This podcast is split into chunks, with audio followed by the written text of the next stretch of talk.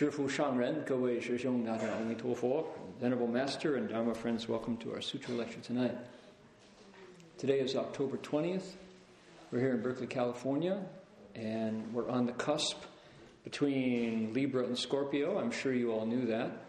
And the first winter storm of the season is bearing down on the coast. So uh, break out your umbrella and your waterproof shoes because they say Monday we're going to see some rain. And if you live in the tall mountains, you're going to get snowed on. So that's a good thing.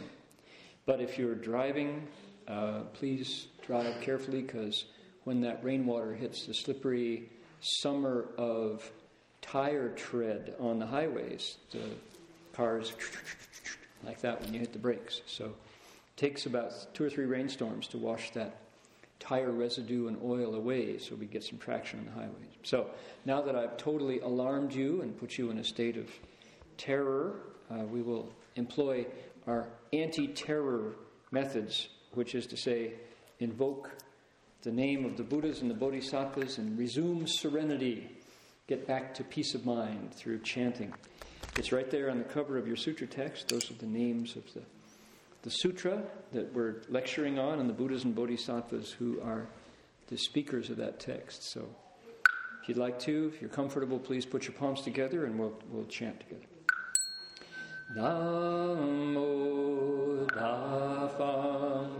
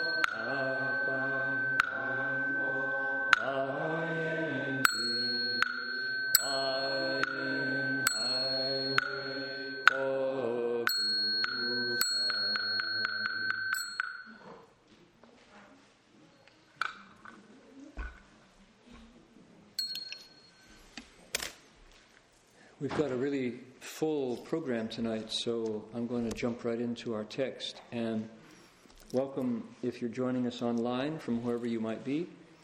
Um, please turn to page 70 and 71 in your text. 70 and 71.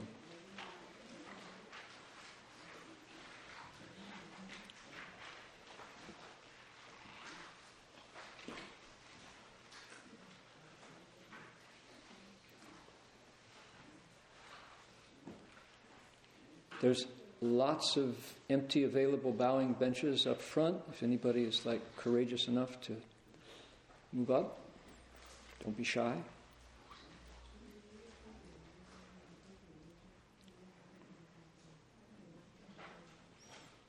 Nobody is. Cool. Okay, we're down on the, the next to last paragraph, the next to last stanza. It's the Chinese is 从出法义智得佛.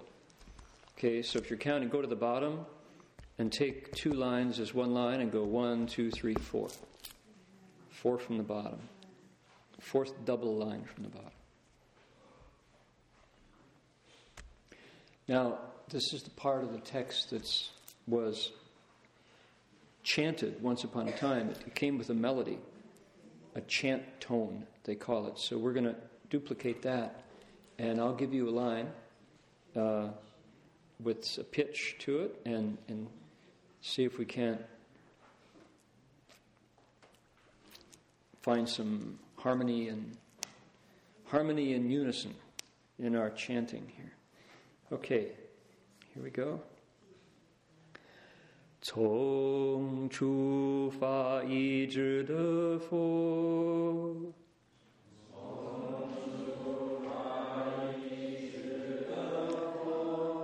其间所有阿比库，其间所有阿比库，为闻法故，皆能受。为能发布，皆能受，何况人中诸苦事？何况人中诸苦事？Excellent. Wow, that sounds really good. Go over to the right, page 71. Um, let's read it together. We're on from his first resolution. Here we go. Together. From his first resolution up to Buddhahood all of Avici sufferings in that interval, in order to hear Dharma, he can undergo, much the less, all sufferings in the human realm. All right. Now, Marty, Professor Verhoeven, uh, stood in for me last week and already lectured on this stanza and the next one. So, uh, those of you who had the blessings to, to hear Marty explain this text, please uh, let that stand and, and take from it what was, what was most valuable. Um, in order to be consistent with our series here, I'm going to go over it again and just give a turn the turn the crystal a little degree, and we get a different light shining off the crystal. Like if you have a, a diamond with a facet, and the, sun is shining from the east, a, a blue light comes off to the west, and if you turn it a bit, the same light sends off a, a magenta light, right? Like that. So we're going to hold this crystal up to the sun and get a different kind of light. Ah, well done. All right. Let's take a look at the Chinese. For those of you who this are your Mandarin is still in the learning stages, this will be a new experience. So, what do you find here? We have seven characters times four, and Let's do it word for word, just for fun, to get a sense of the, the syntax, you know. And this is this. Um, if this is your very, very first experience with the Mahayana Buddhist Sutra, um, understand that first of all, these ideas have been in the world for 2,500 years. This is a very old text, and if you think some of the biblical literature has mm, is newer than this, now, there are other religious texts that have been in the world longer. We're not trying to say it's the oldest, but the fact remains this is an old text. These ideas have been in the world guiding people and giving them uh, a compass for their lives for a very long time. And it has been in this Chinese form for roughly uh, 1800 of those 2500 years, more or less. So these words on this, just like we're seeing them here, have um, been part of this text for a very long time. And scholars will tell you, true or not, we don't know, but scholars will tell you that the verses came first. And if this is your first experience, you should know that there's a prose part. There are the paragraphs with grammar and, and uh, text. But there's also these verses, which are set in verse form. They meter bum, ba, bum, ba, bum, bum, bum, bum, bum, bum, bum, bum, bum, seven times four. And they say that probably it was in this form first, and then later on expanded into text. One reason being that it's easier to remember when it meters. Poetry, songs stick in our in our mind's ear longer because it goes bump, bump, bump, bump, bump, bump, bump. What else does that? Your heart, right? And when we coordinate this meter with the heartbeat and then with the lungs, these verses have a place to land. They, they go in, they're much easier to memorize. And for a very long time, the Buddha's teachings were not written down. The Buddha gave instructions not to write them down Because if you look at a population, especially back in the days when most folks were agrarian, most of us were farmers, right? We made our living from what we could grow.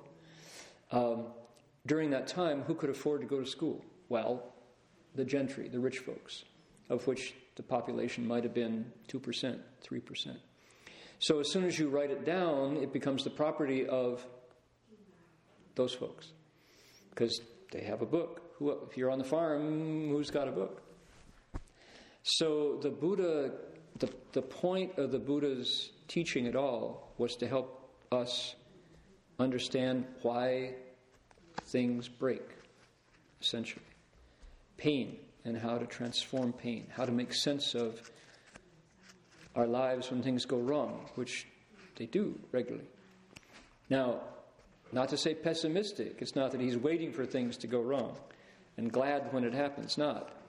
But he was talking about the big things, things like getting old, things like getting sick, things like birth and death. And that was the Buddha's project. And so he said, I, I have a method. I've got something to say to that. And I want it to stay in the hands of people who need it, not make it the province of a class of clergy people. People who are often wearing tall hats, sitting in, in uh, spacious halls, and who you have to please in order to get them to talk to you or to get them to explain things. Not. So keep it out of the hands of the clergy, keep it in the hands of the people who can use the Dharma. So, oral tradition. What I'm saying is the Dharma was oral tradition for a long time. My mouth, your ears. My heart, your heart. Oh, that makes sense. I like the way you said that. I trust you because the way you say it connects. That's the way the Dharma was taught for a very, very long time. And only later, when 200 years after the Buddha's nirvana, people said, you know, we're going to forget it if we don't write it down. So they, they got together and wrote down what they remembered. And that was the result, those 100 volumes there. Mind you, there's more than just the Buddha's voice there, but this is one of those texts that came, it's collected in that collection called the Three Baskets, the Tripitaka. What you're looking at in front of you tonight is the Buddha's voice. And for the reasons I'm mentioning, Buddhism, interestingly enough, avoids a lot of the problems that uh, arise when Scripture gets in the hands of one class or one group or one political party, which is you contest the authenticity of it. People say, You added that, you deleted that. Oh, let's see, I don't think Jesus said that. Or that gospel came from the pen of someone who was actually opposed to the teachings of the historical, etc., etc. So, in not that we're looking at Christianity, most theistic religions have issues around authenticity of text. The magic word is apocryphal. Apocryphal means false, not true right? The teacher didn't say it. Well, very, very few of these sutras get contested that way, which is so interesting that you can pretty much date the words on that page you just chanted right back to the historical Buddha, the prince who lived 2,500 years ago. From a straight line, from the Sanskrit, now to the Chinese, and now to English. Ha ha. We've got the Buddha's voice. Did you know the Buddha spoke English? Actually, if you actually heard him, he probably had a southern accent, probably talked like this, real slow, you know, kind of gentle, maybe Texas. I'm kidding. Would he speak like somebody from New York? Yeah, the Buddha said, All right, so it hurts. Yeah, well, there's a way to get over it. Don't get worried. Relax. Probably not. Think the Buddha would have a Valley Girl accent? Sent, No. What, how would the Buddha speak? Right? Probably like a news broadcaster, right? Middle American. I don't know. I don't know how the Buddha would speak. But um, in any case, we have the Buddha's printed voice right there in front of you. And so, just to, this is all preamble, we haven't actually touched the text yet. But when I invited you to look at the Chinese language here. This is, uh, these are words that people have been doing what we did, putting it in the air through our voice, looking at it with our eyes, hearing it with our ears, for minimum 1800 years. What else did you touch today that was close to 1800 years old? Somebody says, You want to meet my old man? No, no, no, I'm kidding. No, not. Um, what? Nothing. Not much. The planet. The planet is that old, right? What else? Not much, right? So one of the thrills for me when I first understood what it was in front of me, as I was reading Buddhist texts at age 15, was when I first encountered them, I realized that this is a living, uh, it's a textual fossil, right?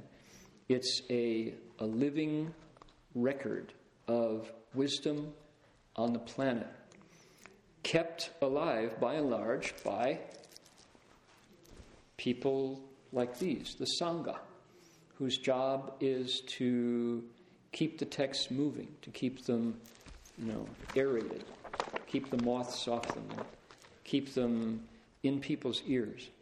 So, like the sutra being a kind of a living fossil, the Sangha, the Buddha's community, is the longest running fraternity on the planet. I think you can say that without much doubt of contradiction.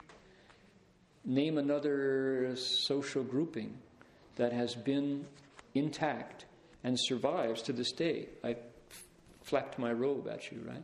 This is a robe very similar to the garment worn by the Buddha's own disciples, direct disciples. And the rules that we follow in a given day, the customs, the hours, the style, the guidelines that we live by, both men and women, can be traced directly back to the Buddhist Sangha. So, how interesting, you know. Come to the monastery on a Saturday night and you get a chance to touch history in a, in a direct and living way, which is one of the reasons that, that one of the things that keeps me going, just day after day, morning after morning, is to realize that this is a tradition with legs. This is a tradition that, that chances are will survive you know, given the test of time. It adapts, it uh, puts down roots, and puts up a hybrid. So, what's American Buddhism going to look like in 100 years? This is one chunk of it English language Buddhist text, the Buddha's voice in English. All right? So, enough preamble. Let's look now at the Chinese. Here we go. Ready? 从出发意知得佛。 word by word, take a look. Chong, from. Chu, initially, the very beginning, the first.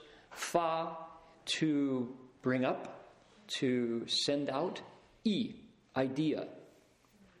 Zhi, all the way to the getting for. That's the Buddha. That's the word of the Buddha. Okay? From first making idea all the way to attaining Buddhahood. You have to add the hood or the state of. From the very first time the idea arises, all the way through to the actual attainment of the state of Buddhahood. Okay? See how terse the Chinese is? It's really, really economical language. From initial making resolve all the way to the attainment of Buddhahood comma.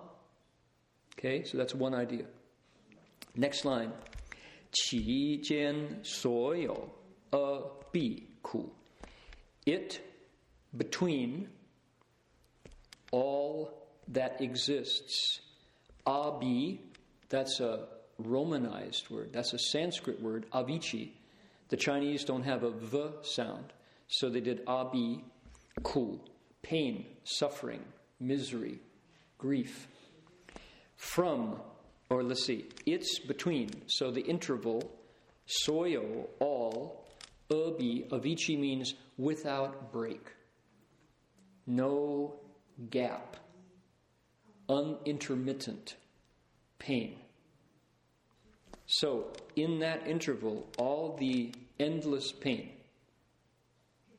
Okay, first line from initial resolve right up to the attainment of Buddhahood itself, and in between all the endless pain, parentheses, that someone suffers, that you can experience.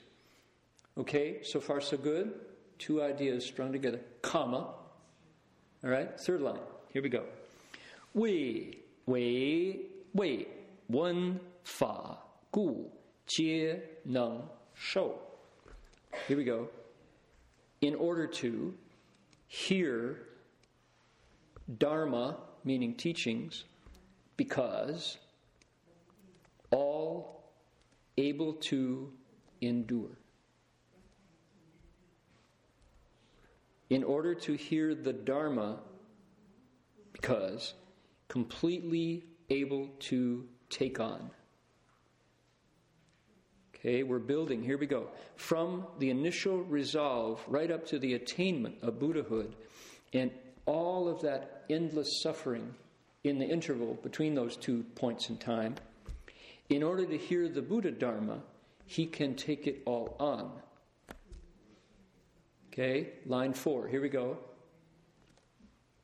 何况人中诸苦事? How much more so human amid or human human in all painful things. Again, how much the more human life, all suffering experiences. How much the more is he able to endure all the, the things that hurt in his in a human life in one lifetime. Period. Okay, we built it piece by piece, word by word. Take a look.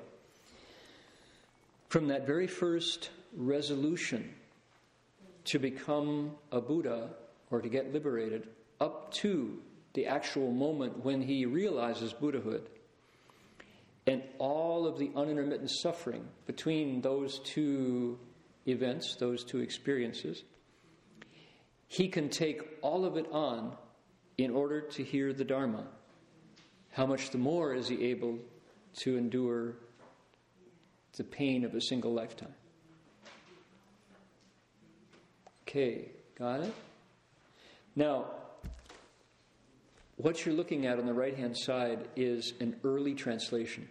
We, um, you know, what I mean is our Buddhist community, the Buddhist Text Translation Society, um, observed our teacher, the late Chan Master Hsuan-Hua, our founder, spend 90 minutes of every single day explaining this text twice on Saturday, twice on Sunday, for a total of nine years.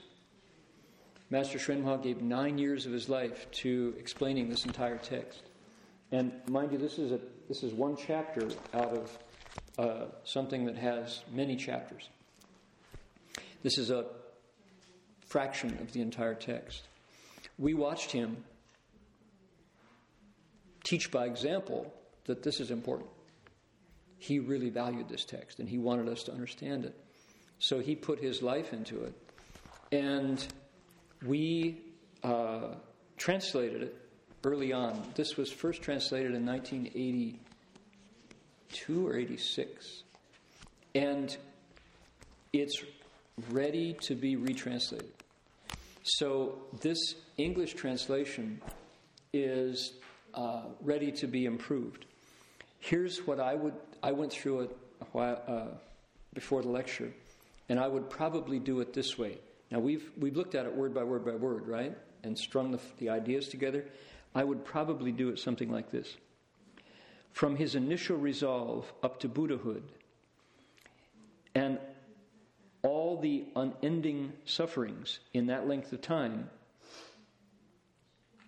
he can endure. Up, up, up. One more time. Try again. Start over. From his initial resolve up to Buddhahood. And through the unintermittent, up, erase that, we would say delete, right? Highlight it and delete it. Here we go. From his initial resolve up to Buddhahood, delete that, start over. Here we go. Okay, got it. Ready? That's the problem. Here we go. He can endure, or she. Pronoun is gender non-specific. She, let's do she. She can endure all the endless misery from her first resolve up to Buddhahood in order to hear the Dharma. How much more is this true for all the pain in the human realm? Want to hear it again? She can endure all the endless misery from her first resolve up to the attainment of Buddhahood. How much more is this true for the pain she meets in the human realm? Okay, hang on to that thought. If you're hearing this for the very first time, you're meeting the sutra in midstream. Notice that this chapter ends in one page. That's it. We're at the very, very, very end of this whole chapter. And I'll give you the quick summary. We're talking about a bodhisattva. This is an awakened being, somebody who is unselfish, somebody who lives to make life not only endurable, but meaningful for other people. Bodhisattvas are awakened beings. What they awaken to is that this is not the end of your life, your skin. They wake up to the connection between not just all humans, but all beings. So, because they see right through the surface, right through the skin, to what is the same inside us, not just with humans, but with all beings. So, for that reason, when you hurt, they hurt.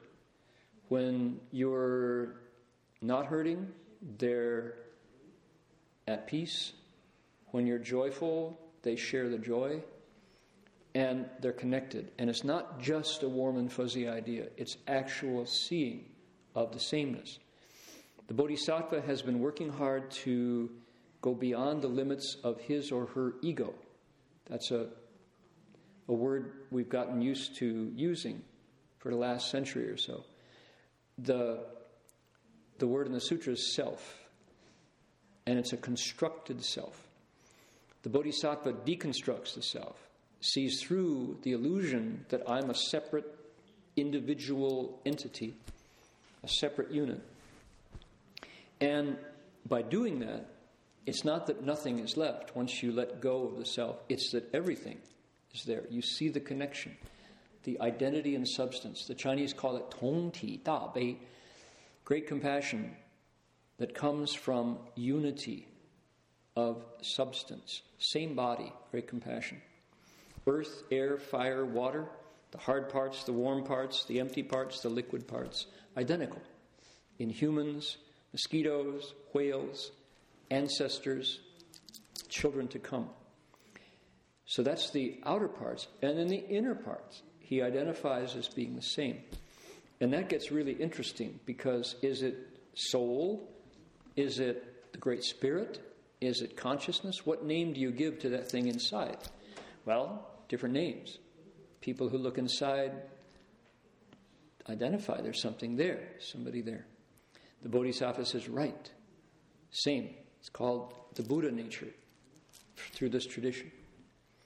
So, having seen that identity, he says, yeah, well, our third stage Bodhisattva says, you know, I see people really missing something essential. We grab onto things, take them as real, attach our emotions to them, and then when they go bad, it hurts. When things break up, when their essential nature is revealed, it hurts. Why? Because we love some and we hate some. And the things we love, when they break up, it hurts. Think mom and dad. Think grandkids. Think countries. Think possessions. Everything, says the Bodhisattva, that's made of conditions, everything that comes together based on component parts will come apart sooner or later. Think body, think planet, think car, you know, clothes. Nothing fails to, to fall apart. Not an emotional nihilism, actual observation. You can see it. Some things fall apart quickly. Chrysanthemums, right? Wait three days, does like that, right? Some things last a little longer. Bodies every 60, 70, 80, 90 years change and go, right? The planet, the ice caps, you know, th- with this, this has been the hottest September in history last month. If NASA's projections are accurate, are you ready? The polar ice caps will be gone in five years. The rate of evaporation and melting this year exceeded any other model of projection. And they say that given now, they have to recalibrate because we lost so much of the Antarctica and the North Pole that given the new projections, they've recalibrated that the oceanfront property could be underwater by as much as three feet in five years. Because why? The ice caps are going to melt. They're melting fast. Our friend Henry Kaiser, who is now in Antarctica tonight, um, used to take, he's a diver, and he works for the U.S., uh, he works for Explore Arctic, the Geological Survey, I'm not sure who. He takes uh, research scientists out to McMurdo Sound and, and out across the ice and then dives for them. This is one of the things that Henry does. And before, the base camp in Antarctica is here's, let's say this is Antarctica.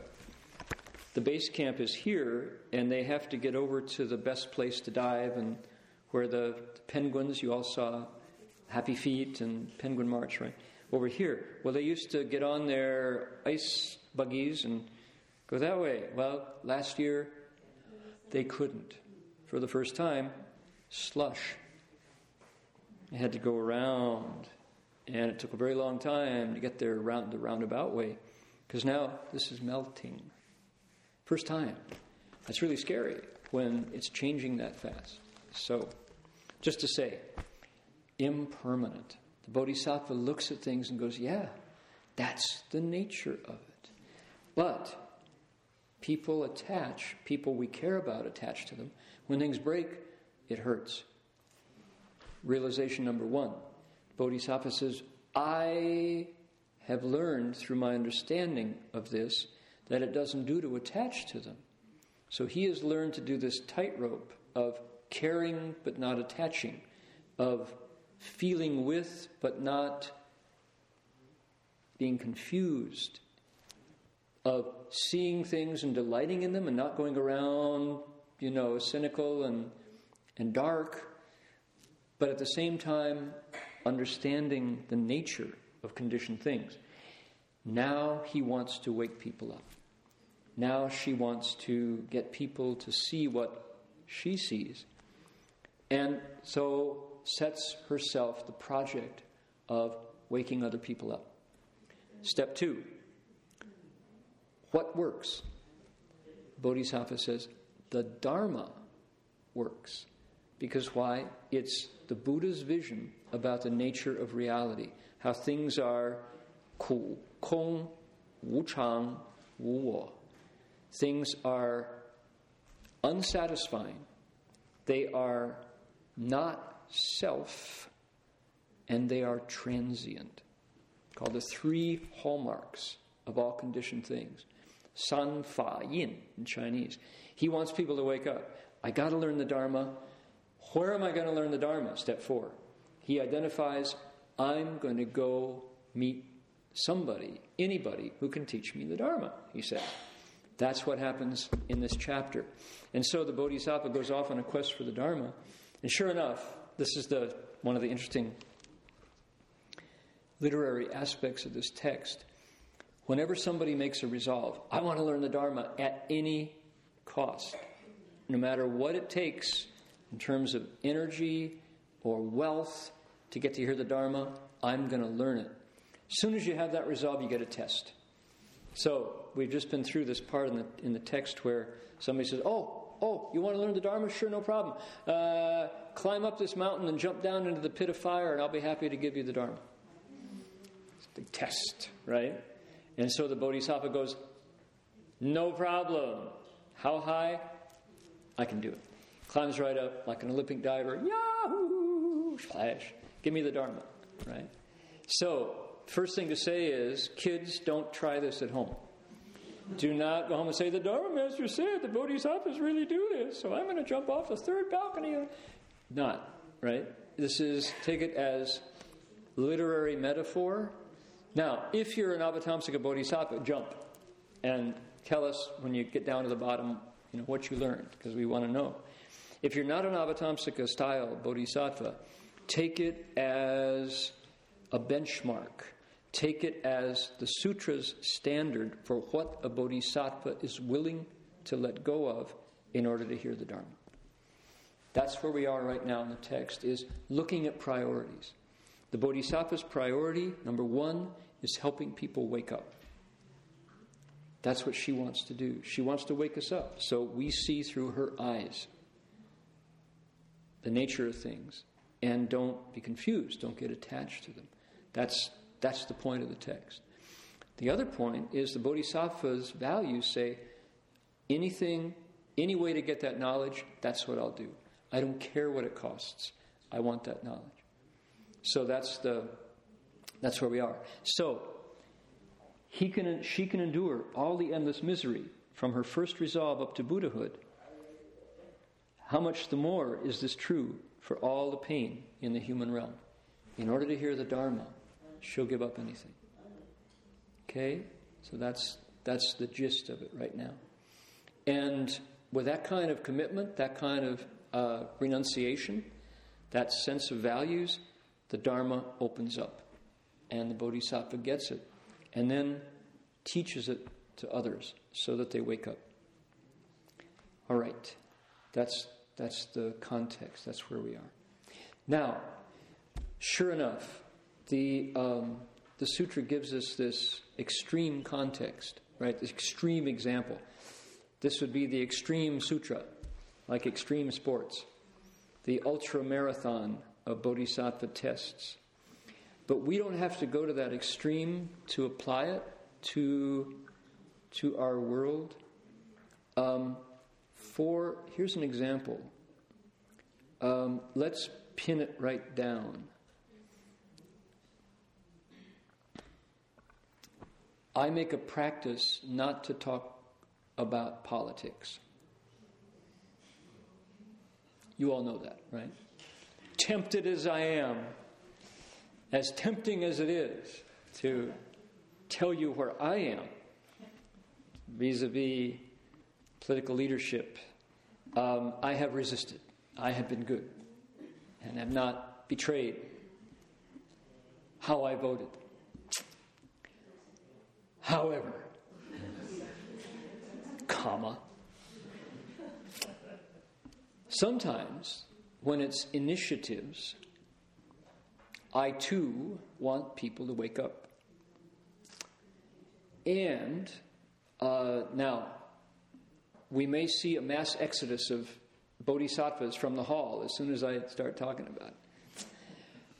But here's my justification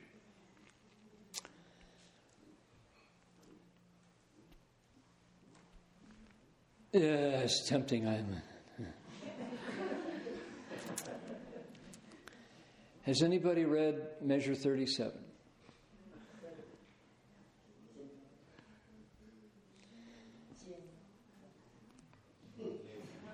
Okay. Here's the way to do it. I didn't say it. You going to tell him? Oh, yeah, it's good for him. Oh, okay. You get really? Yeah. You want to do it? Oh, yeah. You know, your lips are moving. Come on. I, you said you weren't going to do that. All right. So he's always teasing me about not being a ventriloquist. All right. So, okay. So what's the story? Ah, oh, you're just a pussy. You say it. Oh, okay. All right. So there you All right. if I'm a pussy, what are you? Huh?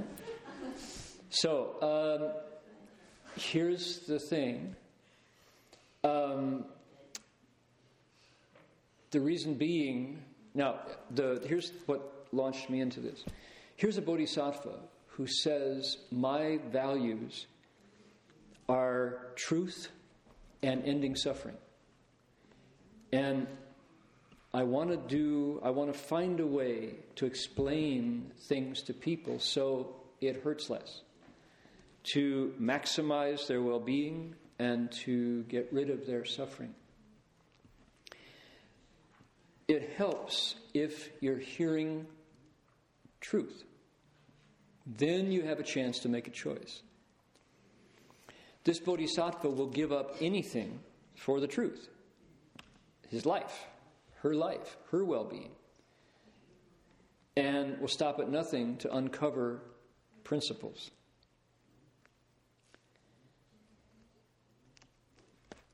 Right now, there is something being perpetrated in this country, and it's pretty much uniquely in this country, that threatens the well being of the entire world.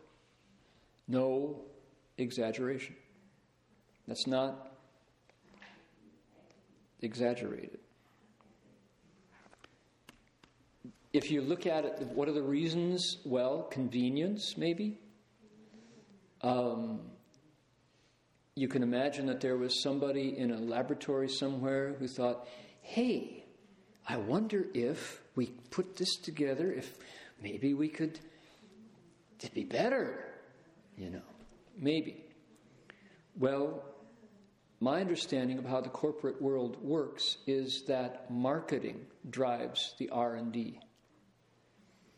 What gets developed? What sells? What gets the green light? The most profitable, not the best or the wise or the good or the beneficial. certain companies, and they don't have to be named, but there's two that are really. I, I won't name Monsanto or DuPont. I, far be it from me to label them, but some marketing departments decided that it would be good for their board of directors and the bottom line for their profit margin if they put poison deep into the what's called the germ line of their seeds and then sell those seeds soybeans and corn.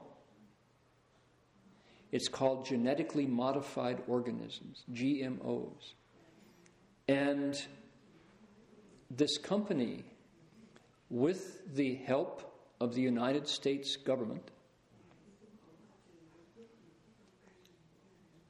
embarked on a program of buying up all the other available soybean and corn varieties, of which America led the world. I mean, corn essentially came from Mexico, some people say. In America, corn, corn fed, cornbread, right? We're just corn fed Americans. And these companies, with the collusion and the duplicity of the Food and Drug Administration, the head of which was the lawyer for the very same company, so that the government and the companies are identical bought up all the other available varieties of seed and put them into a bank, and said, Oh, you would like to buy seed? Buy some of our seed. 88% of the soybeans available in America have animal genes spliced into them and Roundup, which is a very, very deadly toxic pesticide. And that's what's available. 90% of all the corn in America is called Roundup Ready corn. You can't buy anything else now because it's gone. They bought those heritage seeds. There are savvy, wise gardeners, largely led by Rodale, who has been a hero in gardening and agriculture for decades and kept their heirloom seeds and didn't tell anybody. But the bulk, the huge mass of non GMO seeds are under the ownership of a company. So, so what? Well, the idea is they put Roundup, which is a chemical product manufactured by one company, right down into the germline, into the genomes, into the genetical genetic identity makeup of the corn that they sell you. So what? So it's resistant to the poison because the poison is in the product, in the seed. Plant the seed, up comes the corn and soybeans. Then they come and spray Roundup, this very same hugely toxic stuff that'll kill you, on the field, which kills all the other plants except the ones that have the Roundup already in them.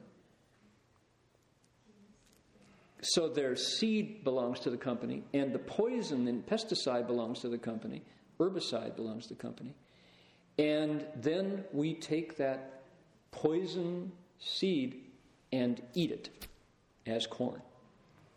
And we eat it as uh, hydrogenated corn oil, as corn syrup, as corn sweetener. Corn made by Monsanto, GMO corn, is in about half of the products in your kitchen right now. And the doctors who are keeping track of this now say we're discovering diseases now that are not responding to traditional treatments. And we think that it's because we have been eating genetically modified corn and soybeans now for about two decades. They first introduced them in the 70s. So we've been doing it now for some 30 plus years. The scariest one of all infertility. Infertility. They're discovering that the laboratory animals that eat genetically modified organisms no longer reproduce and their organs shrink and don't function. And now, what was the article yesterday? Young boys and girls are maturing more quickly because of the genetically modified RGB, the bovine growth hormone, that is put into the soybeans that they feed the cows and the corn and you go, wait, wait, wait, wait a minute, wait a minute. So, for one company's profit, we are ending the human race. They're no longer fertile, right? Birth rates are dropping like crazy. That's one. Leaky gut syndrome is one. Colitis, this whole raft of digestive diseases that have to do with permeability of the stomach lining comes from the pesticides that are genetically modified into the plants. They're designed to kill bugs, not the plants, but the bugs. It makes the insects' stomachs break. And they die. And now that same phenomenon is happening nationwide. Largely centered in the U.S. Why? Because 27 other countries say, you do not sell us that poisonous food. You haven't tested that. You don't know. You just invented it. You have not let that evolve over thousands and thousands of years like corn and soybeans do. Do not sell it to us. Okay? So what happened? As soon as the European Union said no more of that, as soon as Japan said, we do not buy your products, Guess what? Monsanto, okay, we'll take it out. They kept selling, they sold them non GMO, but in this country, our only choice is genetically modified corn and soybeans. And, other, and you go, why don't we know about this? How come they get away with this? It's because the Food and Drug Administration, that is meant to regulate this, are led by men and women who used to be in the employ of the same companies. They're the same people. And today, those officials are saying to us, oh, it's perfectly safe. Besides, we've done tests and we haven't seen any problems, they say. Well, we're seeing the problems now. And it's very scary. And it's also outrageous that for private profit, an entire generation of human beings are eating products that are not necessarily safe at all. Furthermore, you don't even know if you're eating them or not. Initiative 37 says what? Says you must label your product and tell us if it has GMO products in it. If you put that poisoned, pre poisoned stuff in your cookies, in your bread mix, in your soda pop, tell us because we will not buy it. That's the measure. Prop 37 is the initiative to tell us. That's why I spent, I've never done this before, taken sutra time to talk about it, but man, in the very few days, we're going to get a chance to vote on that. And the Los Angeles Times does not endorse it. Chronicle hasn't released their, right? League of Women Voters, no opinion. Why? Money talks. Money talks. This is a citizens' initiative to tell us. That's all we're saying. Once they tell us, then we vote with our dollars. Then we vote by telling the food companies, you put that stuff in your product, it's going to stay on the shelf. I'm not buying it. That's what Europe did. The companies very happily pulled it out, right? Because they don't have to tell us. It's legal to put this stuff in food and not tell us. We should make that illegal. Why? Your babies are eating it. Your grandchildren are, will be eating it. You know. So it's real scary. Now, why am I so hot on this? Um, I was just in LA with the uh, National Vegetarian Conference called VegSource.com Healthy Lifestyle Expo. I was the speaker, and so was he, I confess. And a man named Smith, uh, is it Gene Smith, was uh, gave his his presentation. He is a courageous uh, environmental journalist. He's got a book called Genetic Roulette and a DVD now.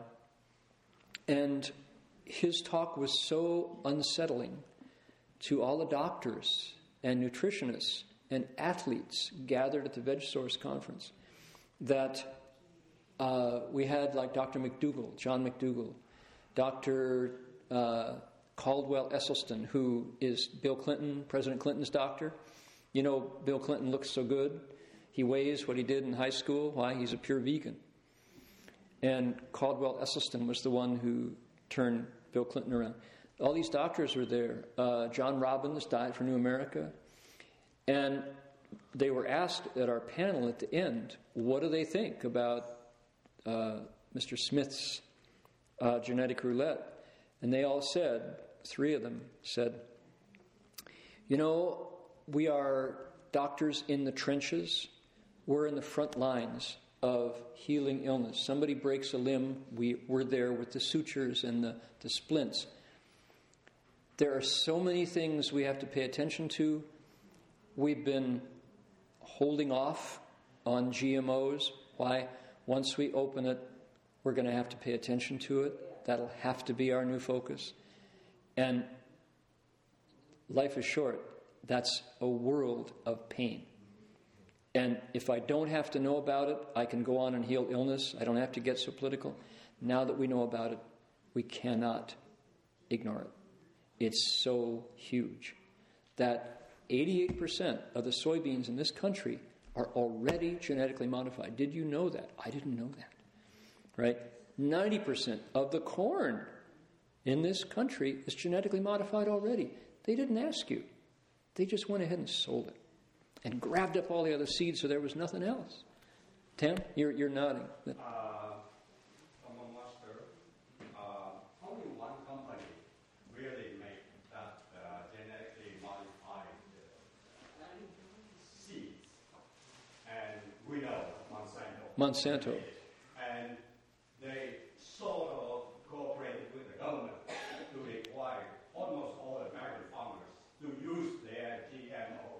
They had no choice. And so the farmers had no choice to use, except to use Monsanto seed. But now in that uh, proposition, uh, proposition 37, the farmers sided with the government and Monsanto to encourage us to vote no on it. 37. Because they are afraid they cannot sell it. So uh, we know that we want to know, so we can have a choice. But the farmers now siding with the government. They'll go down. Oh yeah, they, they now they they on the government side because of profits, surely, nothing else. So they are afraid not to go, uh, not to be able to sell. So they they encourage people no. But uh, up to date, I think they've been arguing. They don't know the uh, the poisonous effect of the new seeds. But there's one thing, one potential which is very possible because uh, when a disease or when insects attack a crop, normally they only uh, attack one variety. One variety. Now, if we standardize all into one variety, right, and if that goes down, to, goodbye to soybeans. Then we'll be goodbye to corn. That's right. Yeah. All everything that's really serious. So Tam is, is saying that two points. One is farmers are now siding with the government to say no on 37 because they're entirely using Monsanto products, both the seed and the insecticide, herbicide, pesticide. And if people say, no, we're not going to buy your GMO labeled products after we pass 37, they're out of business, right? And then he said, the, another huge issue is called biodiversity, which is nature has sustained crops because there are many varieties. If a bug shows up, let's say the glassy winged sharpshooter, that's the name of a bug that attacks grape, uh, wine grapes. The glassy winged sharpshooter showed up and attacked, let's say it was Syrah grapes. All right, they're gone. What do you do? You plant Zinfandel because the glassy winged sharpshooter doesn't attack those. It usually attacks one kind, right? If there is only one variety of seed and the bug comes and gets it, no more soybeans, right? No more corn. That's dumb, stupid, right? It's so obvious. But for private profit, you forget principle, and they say, Jian Yi Er Chen Li are Wang Yi. You see benefit, and you forget the principle. All right. Now, to back up Tam's first point, one of the stories told on this DVD called Genetic Roulette is a tragic, heartbreaking, horrifying truth about India. The Indian government promoted genetically modified seeds as the answer to providing enough food for the world? Well, the planet makes enough food, but it's a question of distribution. In India, it's a different kind of scale for the farmers. Farmers in India have a system of sustainable crops and agriculture that has been there for minimum 6,000, 8,000 years. You have some cows, and you grow enough food to keep the cows going until the rains come again. And it's people get by and you survive. Well, genetically modified organisms were introduced into India. And one of the side effects of Roundup, which we found out, is the when you splice in those pesticide and animal genes into the genetically genetic structure of the corn and the soybeans, particularly corn, it weakens the crop because it's not robust. It only it's limited to that certain uh, set of choices. It's it's monoculture. It becomes a weaker crop. When what the Indian farmers did after they harvested the corn is they turned their cows loose in the field. And the cows have always been happy to eat the silage, the leftover stalks, the grass, the corn husks that were there. That was how they kept their cows alive. Well, the package that they sold the Indian farmers was Roundup Ready seed, blast it all with Roundup, kill all the other plants. The cows came in, ate the Roundup blasted silage, and died. Then what happened? The very same thing, the very thing that Tam mentioned. Roundup is a foreign entity, right? The soil attacked it, and the corn didn't grow after one or two generations. Further, this is the one that just breaks your heart. In order to maximize profits, they put a time ticker in the genetic seeds so that it became an annual, not a perennial. It was always the case in the past that the Indian farmers would grow corn, eat some of it, and save some for seed for next year. These seeds didn't reproduce. They were designed to be one year only, so they had to start fresh and buy new seed every year. The farm, the cows died, breaking their 6,000 year old structure. Then the seeds needed to be rebought. They, the seeds did not reproduce. They couldn't buy the new seeds, and the farmers are committing suicide. 250,000 Indian farmers last year committed suicide in one corner of India there is this huge new outbreak of farmer suicides in India because it's a honor and shame culture. And if you cannot support your family you as the farmer are shamed. Where do you go? You can't eat. Your cows are dead. You can't feed your kids. They commit suicide. And the the, the widows and children of the farmers who commit suicide often commit suicide because they, there's nowhere to go. There's no safety net in India because of Monsanto's greed entirely. And because of the brainwashing they did to the Indian government, that this is the answer to, to the problem, to, to starvation. Right, Connie? How did that effect happen so fast in India and not in America yet? How, say again, how did that effect happen? They sold special seeds to India that wouldn't reproduce, right? And America does not have sub- small subsistence farmers. America has agribusiness, giant conglomerates, right? One farmer owns miles of. So they have backup. Furthermore, the American government subsidizes agriculture. If your crop dies, the American government will pay you to get through the year. So it's a different system. India is subsistence farmers. The issue of farmer suicides in India, you look at you think, that's evil.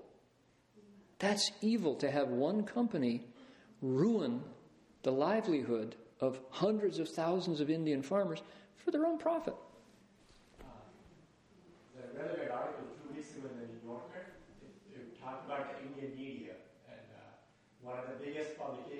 Times of India. And how corrupt the media is, it's basically the owner said we are an advertising company, we are not a news company. And Monsanto took out this news story which said Happy Village. Happy Village. And a completely washed over positive story which appeared like a news article on one of the biggest publications. And in very, very small fine print, it would say paid for by Monsanto. Paid for by Monsanto. Okay, uh, we remember the Buddha Dharma. Let's see, where were we back in the? I've heard of that before. We, uh, Dashing.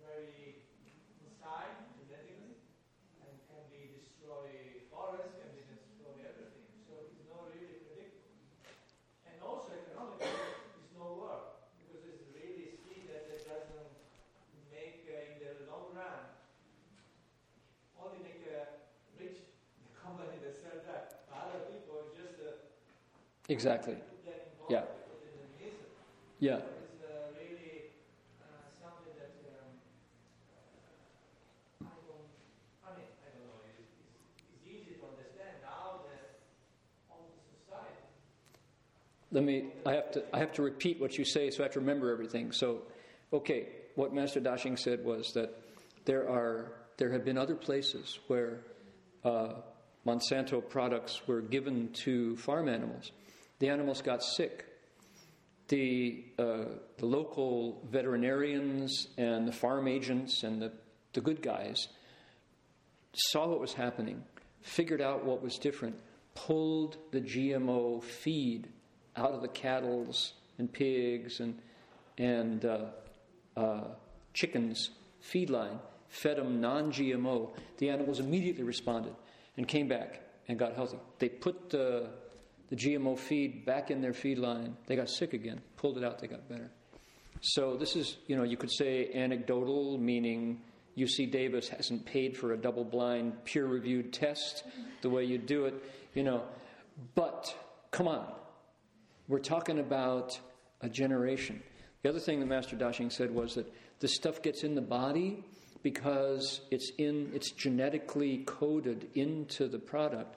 What they discovered is it links with our body's genetics and it doesn't go away. It's not a case of just, you know, changing the food once it gets in the gut. So it's, it's different in humans. And the, the beneficiaries, the, the, this video that, that got me so, uh, that determined to, me to talk about it tonight, which have, I tell you, this is something I haven't done before the, the notion that it's for the benefit of a very, very few people, a board of directors, essentially, stockholders in one company, that they're doing this. And there is no guarantee that, it's, that it would cost more to go back to the old, non genetically modified, nature modified for thousands and thousands of years methods.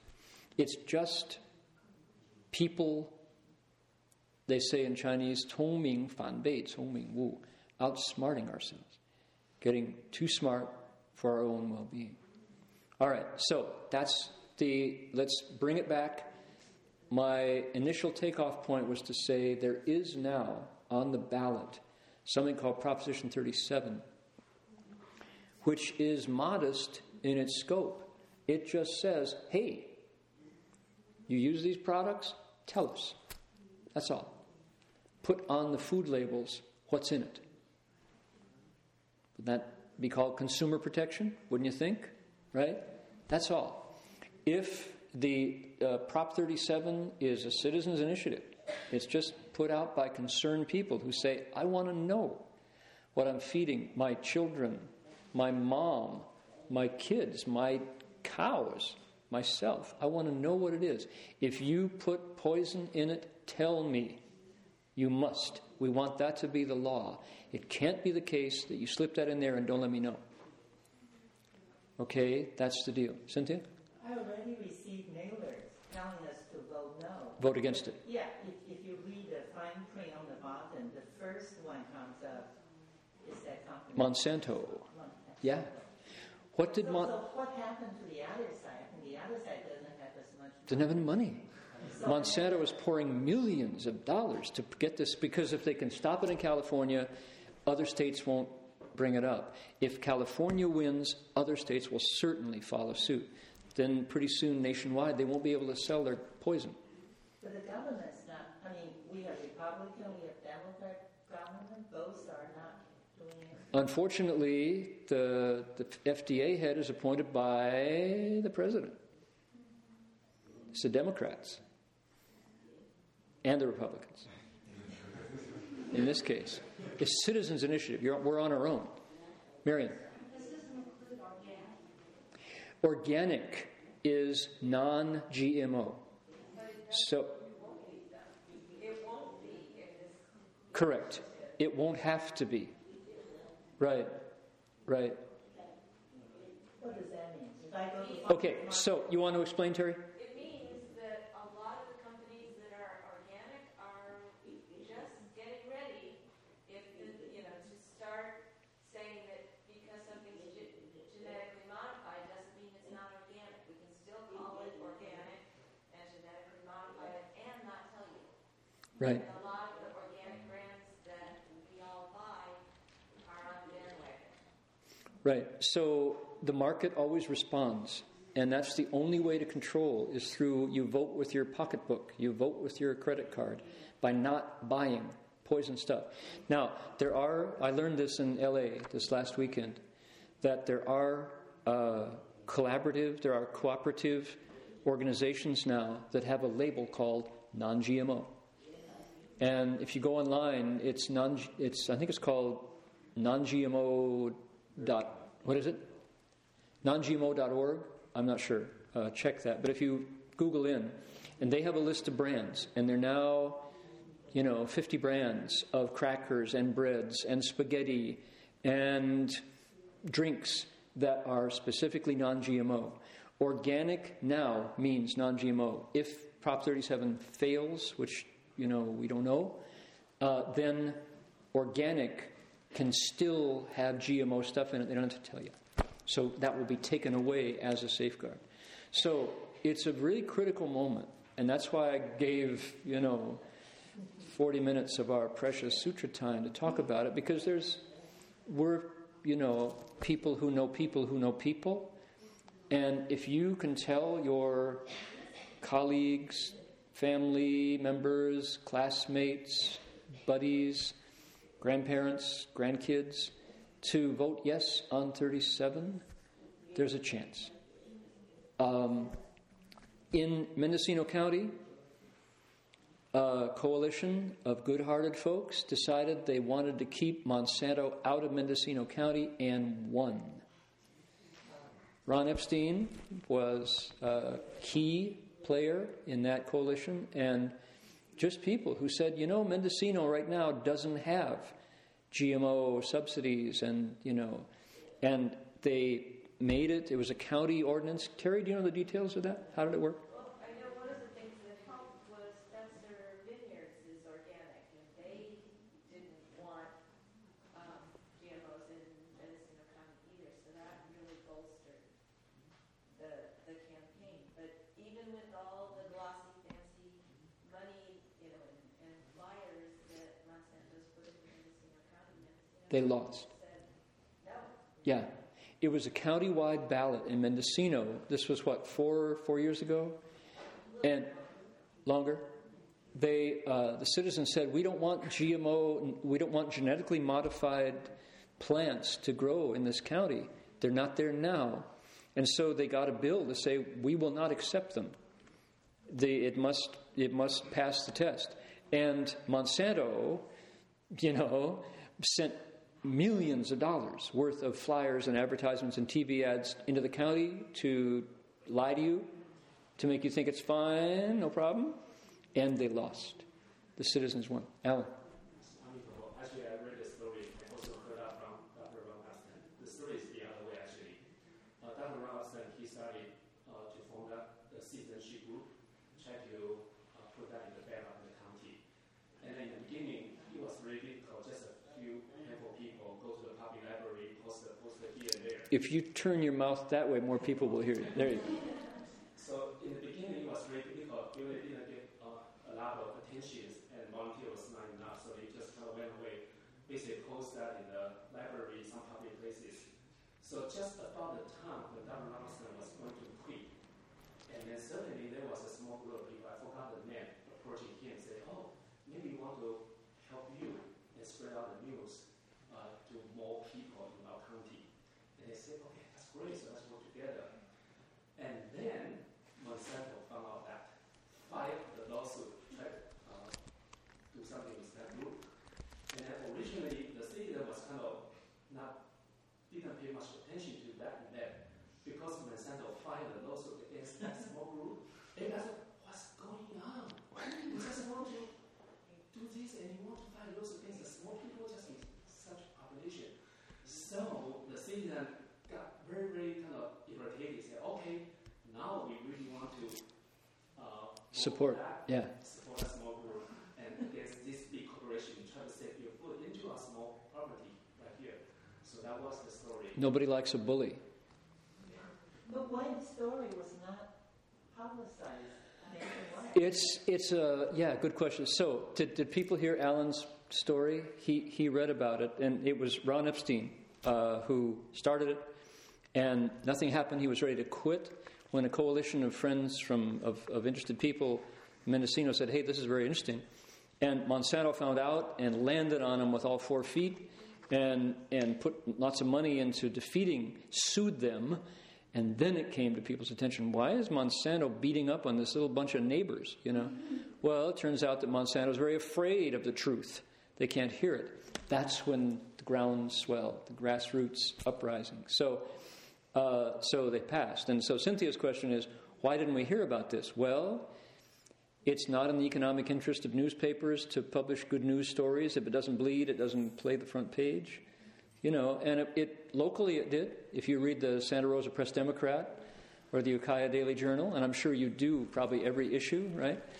Never miss the Ukiah Daily Journal. Santa Rosa Press Democrat has shrunk its size. It's, it's a mini paper now. It's a, times are so hard for newspapers. Tashi? Probably don't need, but I totally endorse your way of uh, talking about this issue. Actually, this is very integrated with the text that we are reading, because this is really Bodhisattva way of helping people. Because this is a human being life. You know, It's very scary, very dangerous, very deep, and uh, we don't we don't know where we are going. We create monster. We, we already have a different sickness that different, different difficult to heal, and uh, we got to touch something that uh, can be irreversible. And really, why we want to make it explicit. So it's really something that we never do the testings in the in the way of the bodhisattva spirit. Right.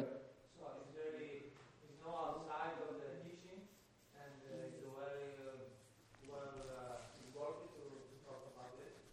And we hope that uh, people wake up, have the opportunity to hear this, because uh, they can wake up if they hear this is only difficult. Okay, I appreciate that. Master Dashing says he thinks this is in line with the sutra, and it's because of those ideas that I decided to talk about it tonight. Number one is here's our bodhisattva who says, I want people to wake up. Why? Because I'm connected to them and they're hurting. Right? That's it. He says, I, when they hurt, I hurt. And I want them to wake up, and the only way I've figured out they'll wake up is if they hear the truth. And even when they hear the truth, that things are ku kong, ku kong, wu wo, wu chang, impermanent, transient, moving on, no intrinsic self in them, all made of components, and ultimately don't satisfy. That's the nature of things. People don't know that. I want to wake them up. The Buddha Dharma is the way to do it, he said. Well, what is the Buddha Dharma? It's truth from the Buddha's eyes.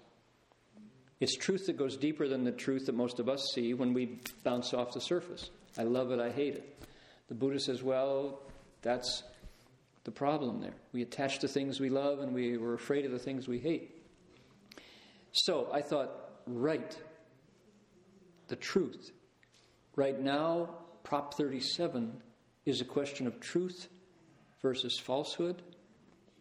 It's a question of selfishness versus unselfishness. It's a question of greed versus generosity of spirit.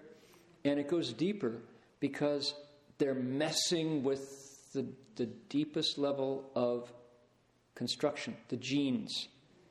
Genetic messing doesn't get unmessed. You know, once you change things down there, you're tampering with something that has taken tens of thousands of, hundreds of thousands of years to slowly respond. Evolution. Well, you change it in a generation, you don't know. So- mine, for practice, you change the structure, we don't practice anymore. Yeah, yeah. And there, furthermore, I mean, vegetarians, the genetically modified organisms have non plant entities inserted in. They put pig genes into tomatoes, they put spider genes into goats for goat's milk. Don't ask me why, to make a stronger kind of thread. They put uh, cow genes into pigs. These are all documented forms of genetically modified organisms. And as a vegetarian, I would like to eat food that doesn't have animals in it, right? Thank you very much. Don't mess with my wheat and corn and soybeans. So, you look at your tofu and it goes, meh, right? Mom, my tomato is looking back at me. Eat your tomatoes, dear. So that's why I decided to bring it up. And the question is the Bodhisattva says, What will help them wake up? Truth. Where do you get it? Vote for Proposition 37. and we'll be one step closer to the truth. And if we doesn't pass, the darkness closes in deeper. It'll be harder next time. I think very hard to back that one right now when we add the group in here, how many people buy organic fruit and vegetable? See, at work we have only a couple hundred, you know, and my friend they them, nobody know anything about GMO, you know. Nobody knows. Then I said I bought it, organic is too expensive, okay? Too expensive. You know, they don't care about, you know, they want cheap one, see? That, that's the problem. I know. That's why right now, most, only us, we know that that's why we went to Fred Easy, you know, to buy from Canada. They always put it on the label, Mhm. no GMO. No GMO. Only Fred Easy, they, they come from Canada. That, that's the safe way, lucky, every store, they always have a GMO in there. Yeah. Problem. Yeah, that's a problem. Yeah, America, that's the other thing.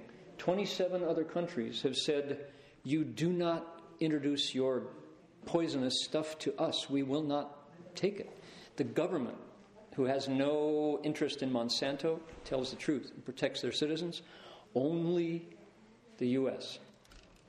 says, yeah, we can lie to them. But if you protest, we'll take it out so we can sell you what you'll buy. That's so infuriating, right? They won't sell wholesome food to the U.S., but they'll sell it to other countries if they protest.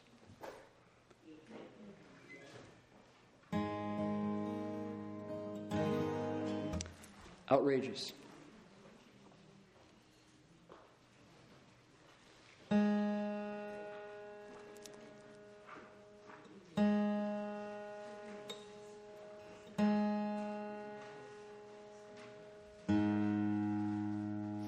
So, thank you for going on this little journey with me tonight on truth and advertising, right?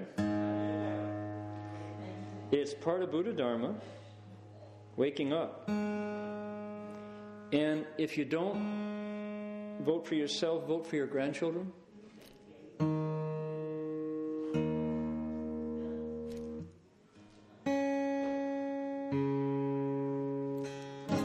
Wouldn't it be horrible to wake up one day and discover that all the corn is gone? Because something attacked it and it didn't resist? And there wasn't? What's that? We could just switch to.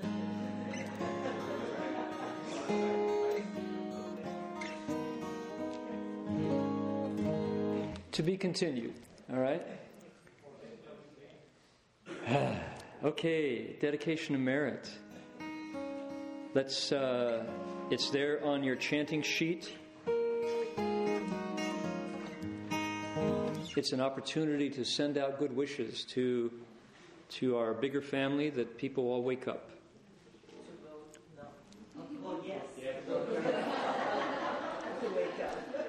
What did I say? To vote yes. To vote yes. Say it louder. Hallelujah. Can I get a yes on 37? Yes. Hallelujah. Praise Monsanto.